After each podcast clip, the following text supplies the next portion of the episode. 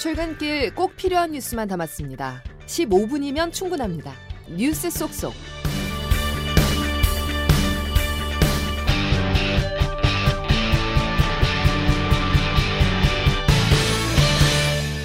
여러분 안녕하십니까? 2월 7일 수요일 CBS 아침 뉴스 김은영입니다. 유효 슈팅수 0개. 크리스만 감독이 이끄는 축구 대표팀이 오늘 새벽 아시안컵 4강에서 요르단의 0대 2 충격패를 당했습니다. 64년 만에 우승 도전도 좌절됐습니다. 카타르 도하에서 김조휘 기자입니다. 손흥민과 이강인, 김민재 등 역대 최고 전력을 자랑하는 우리 축구 대표팀. 하지만 이번에도 아시아 정상에 오르지 못했습니다. 준결승에서 만난 요르단의 피파 랭킹은 87위. 23위인 한국보다 무려 64계단 아래로 비교적 약체라는 평가를 받습니다. 하지만 우리 대표팀은 경기 내내 요르단에 끌려가며 고전했습니다.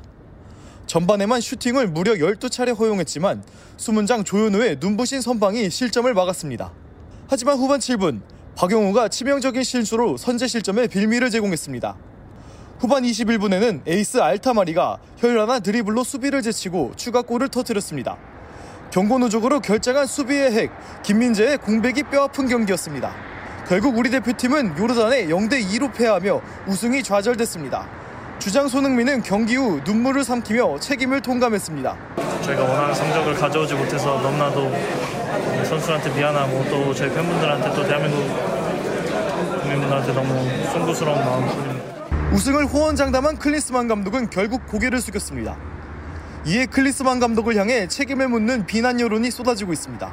클리스만 감독은 대회 분석이 중요하다고 강조했고 사퇴에 대한 언급은 일절 없었습니다.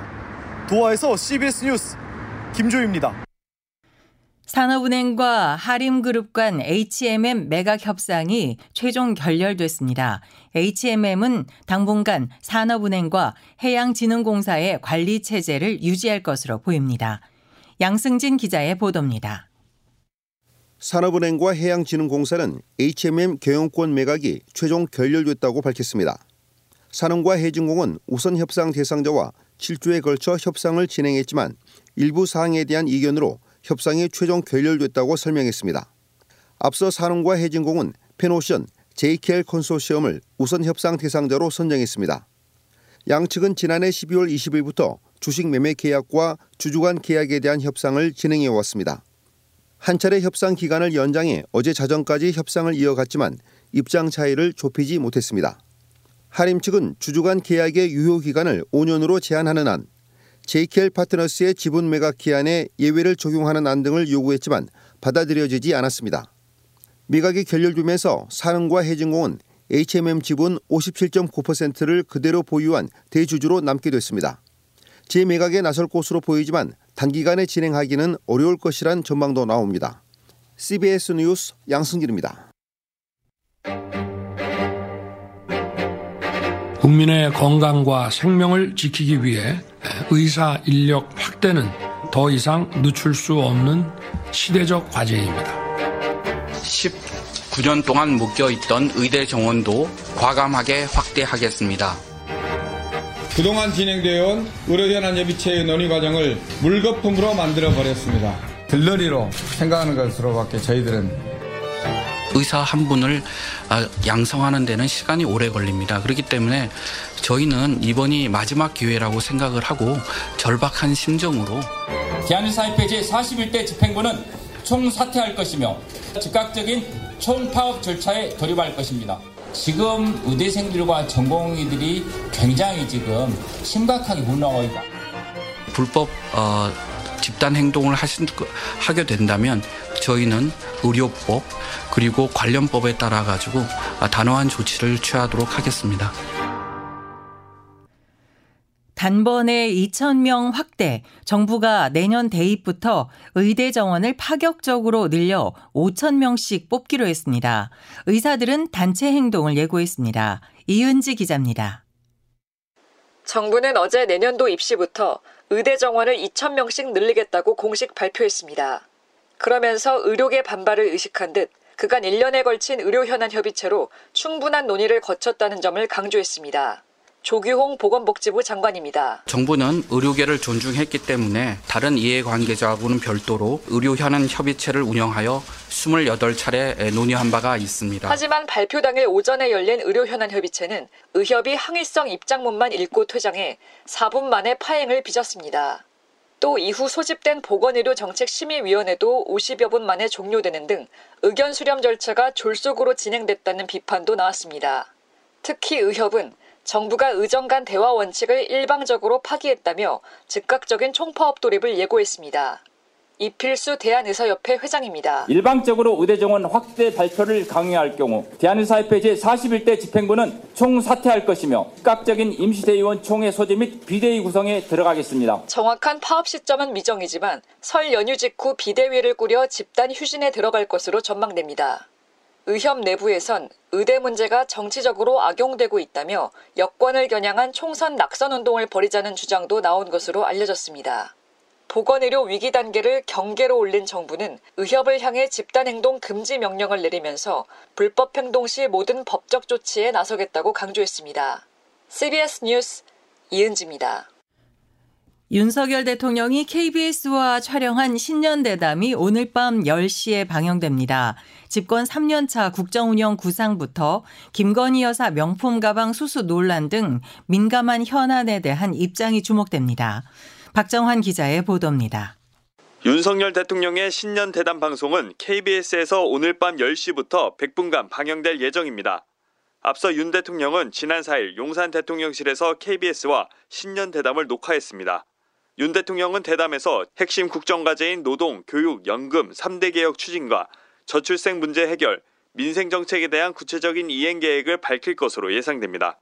김건희 여사 명품 가방 수수 논란과 갈등을 빚었던 당정 관계 등 민감한 현안에 대한 입장 표명도 주목됩니다. 대통령실은 이에 대해 재미교포 목사가 김 여사 선친과의 인연을 앞세워 의도적으로 접근해 치밀한 기획 아래 불법 촬영했다고 주장했습니다. 윤 대통령은 참모들이 올린 예상 질문과 답변을 참고하지 않고 현장에서 바로 자신의 생각을 밝힌 것으로 전해집니다.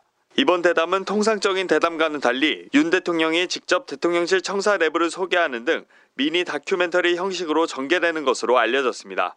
CBS 뉴스 박정환입니다. 윤석열 대통령은 박근혜 정부 시절 사이버 사령부 댓글 공작을 지시한 김관진 전 국방부 장관과 문학의 블랙리스트 사건의 김기춘 전 대통령 비서실장에 대해 설을 맞아 특별 사면을 단행했습니다. 이들은 지난 1일 각각 징역 2년이 확정됐으며 형은 단 하루도 살지 않았습니다. 이런 사면 복권 기류를 타고 이른바 친박계 올드보이들이 총선 출마를 저울질하고 있습니다. 강성 지지층 결집을 노리지만 시대 퇴행이라는 비판이 나옵니다. 김명지 기자입니다. 윤석열 정부 출범 이후 단행된 네 번째 특별사면 대상 명단에는 박근혜 정부 당시 인사들이 다수 포함됐습니다. 문학의 블랙리스트 사건에 연루됐던 김기춘 전 비서실장이 대표적입니다. 박 전 대통령 끌어안기로 해석되는 행보는 계속 이어지고 있습니다. 박 전 대통령의 생일과 출판 기념회엔 윤 대통령과 국민의힘 한동훈 비상대책위원장이 나란히 축하 난과 화환을 보내기도 했습니다. 박 전 대통령의 최측근인 유영아 변호사, 옛 친박계인 최경환 전 경제부총리 등이 대구 경북 지역 출마에 나선 가운데 보수표가 흩어질 위험을 단속하는 차원이란 분석이 나옵니다. 하지만 당내에서조차 이 같은 행보는 퇴행적이란 비판이 나옵니다. 여당 관계자는 CBS와의 통화에서 지금 시대에 대체 언제적 친박이냐며 날을 세웠고 또 다른 여당 관계자 역시 사면 복권 대상자들의 출마 가능성에 우려를 나타냈습니다. 이처럼 친박계 인사들이 재기를 시도하는 배경에는 박 전 대통령의 지역적 장악력 외에도 윤 대통령의 보수 정통성 문제가 깔려 있는 것으로도 풀이됩니다. 박 전 대통령 등 역대 다른 보수정당 대통령들과 달리 윤 대통령은 영남 지역 연고가 없다는 점이 영향을 미쳤을 것이란 해석입니다. CBS 뉴스 김명지입니다. 가습기 살균제 피해자들에게 국가가 손해를 배상하라는 판결이 나왔습니다. 유해성 심사를 충분히 하지 않고 제품이 팔리는 걸 방치했다는 겁니다. 최서윤 기자의 보도입니다.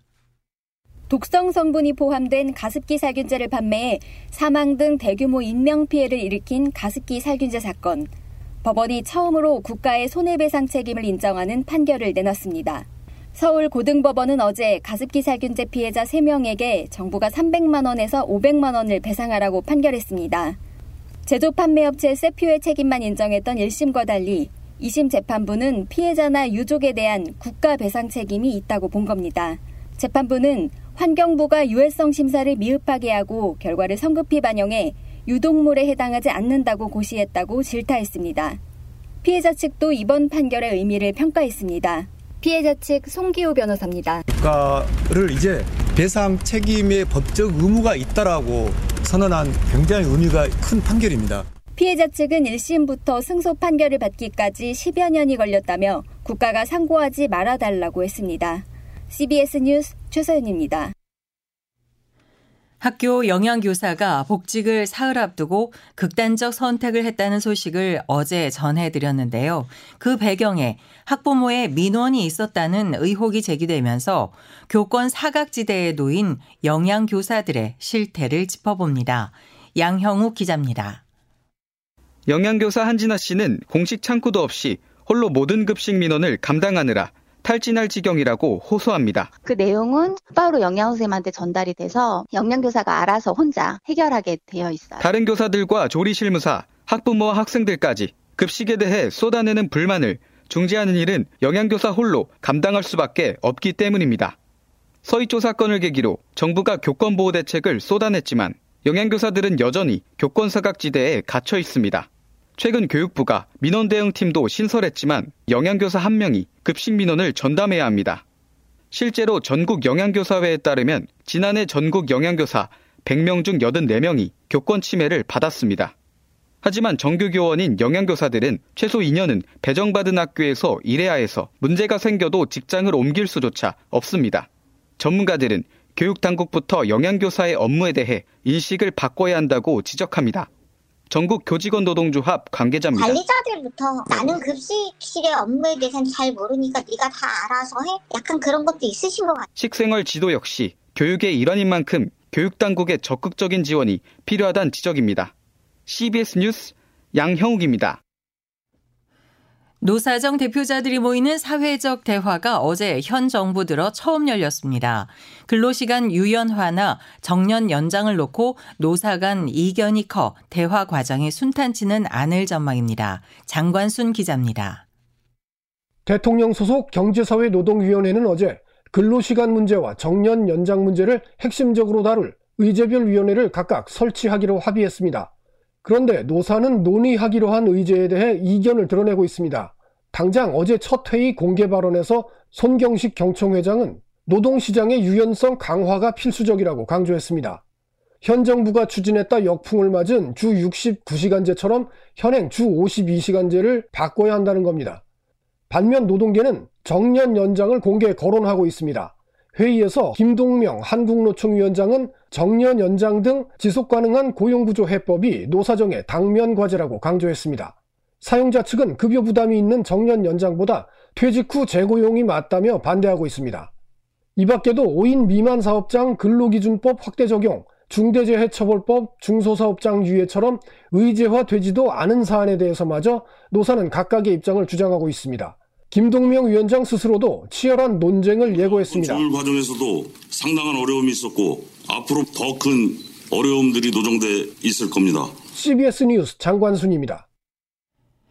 이스라엘군은 하마스의 무장대원들이 가자지구로 끌고 간 인질 가운데 31명은 사망한 것으로 판정했다고 뉴욕타임스가 보도했습니다.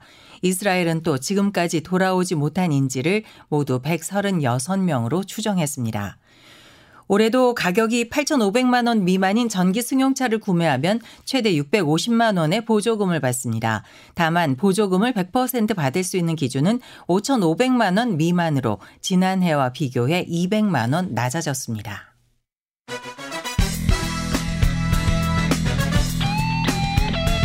출근길 15분 뉴스 브리핑. CBS 아침 뉴스. 이어서 날씨를 이수경 기상 리포터가 전해드립니다. 네, 오늘 아침도 중부지방은 영하권의 수온주를 보이고 있지만 예년 이맘때보다 높은 기온입니다. 서울과 대전 영하 1도, 부산 영상 2도를 나타내고 있는데요. 어제보다는 기온이 조금 낮습니다. 하지만 낮 기온 어제와 비슷하거나 조금 더 오르겠는데요. 서울이 4도 예상되고 춘천과 대전 5도, 광주 6도, 부산 9도까지 예상됩니다. 당분간 한파 수준의 추위는 나타나지 않겠지만 내일과 모레는 오늘보다 기온이 떨어지겠습니다. 오늘 중부지방과 경상북도는 대체로 흐린 날씨가 이어지겠는데요. 아침까지 강원도와 일부 동해안에 1cm 미만의 눈이 조금 오는 곳이 있겠습니다. 이 밖에 오늘 대부분의 중서부 지역은 밤부터 국외 미세먼지가 유입되면서 먼지 농도가 다소 높아질 것으로 예상됩니다. 한편 설 연휴 기간 동안 고향 오가는 길 날씨로 인한 불편은 없겠는데요. 당분간 아침에는 예년 이맘때 수준의 추위가 이어질 것으로 보입니다. 날씨였습니다. 이상으로 CBS 아침 뉴스를 모두 마칩니다. 오늘도 함께 해주셔서 감사합니다.